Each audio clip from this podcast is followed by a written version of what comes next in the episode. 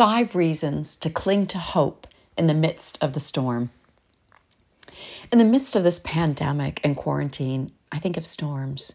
I live on two islands in Alaska, and my family commercial fishes every summer out on stormy waters. So I feel a deep connection to the disciples and the two storm stories in the Gospels. And those two storms have some hopeful things to teach us now in the midst of our coronavirus storm.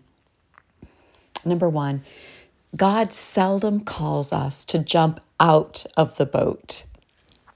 We've made much of the story of Peter jumping into the stormy sea to walk on water toward Jesus, but maybe we've gotten it wrong. It's more likely that Peter jumped not out of faith, but out of doubt. Jesus clearly identified himself in the storm three times. Take courage, it is I. Do not be afraid. But Peter did not believe it could be Jesus. If it is you, Lord, tell me to come to you. Peter is lauded for jumping into the water, but God had already given him a boat, oars, and friends to row with.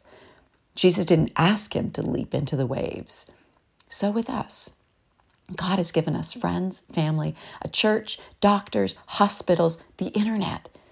Even when we're socially distanced, God often works powerfully through these daily providences. So use them. Number two, no storm is random, trivial, or without purpose. God doesn't waste any storms in the Bible or in our lives either.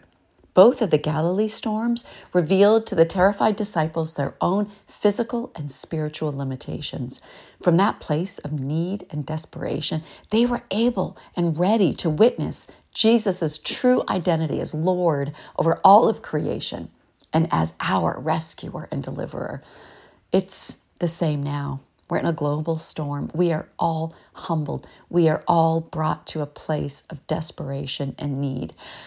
God always uses storms and disruption to further his kingdom. Right now, I believe God is using this storm to bring many to himself, and we get to be part of that. Number three, even when it seems that Jesus is sleeping in your boat, he's still with you and for you. This is one of the hardest parts of this storm story when Jesus is stone cold asleep while the disciples are sure their boat is about to sink. It appears that Jesus sleeps through some of our cyclones as well, especially now when they go on for days and weeks and months. But where did we get the idea that Jesus' presence in our lives would assure smooth sailing? Not from the scriptures. Jesus pronounced blessing on our neediness, our hunger, our mourning, our persecution, knowing that none of that would end completely until heaven came down to earth. And the Apostle Paul assures us that nothing, not danger, not sword, or famine, or persecution, or life, or even death, none of these calamities separate us from the love of God. God does not abandon us in our suffering, ever. Number four, don't wait to call on Jesus. Those 12 terrified men waited until they were sure they would drown before they awakened Jesus. Of course, they waited because they didn't yet know who he was.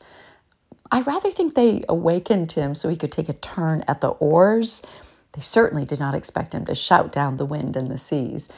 But they suffered and struggled in their ignorance and aloneness far longer than they needed to. They should have called on Jesus immediately, the moment they were afraid. Number five, even if our boat sinks and we go under, we're still safe. I felt this truth so powerfully one day when our boat was about to sink.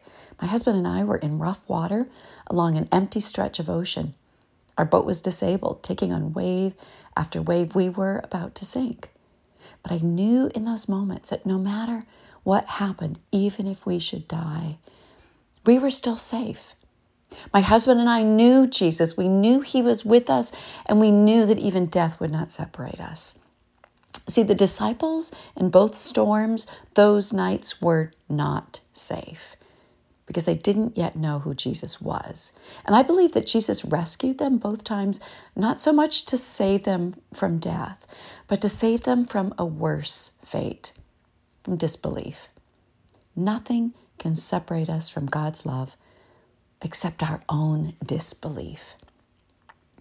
There's a lot of fear rampaging across the world right now the fear of a virus beyond anyone's control, the fear of death.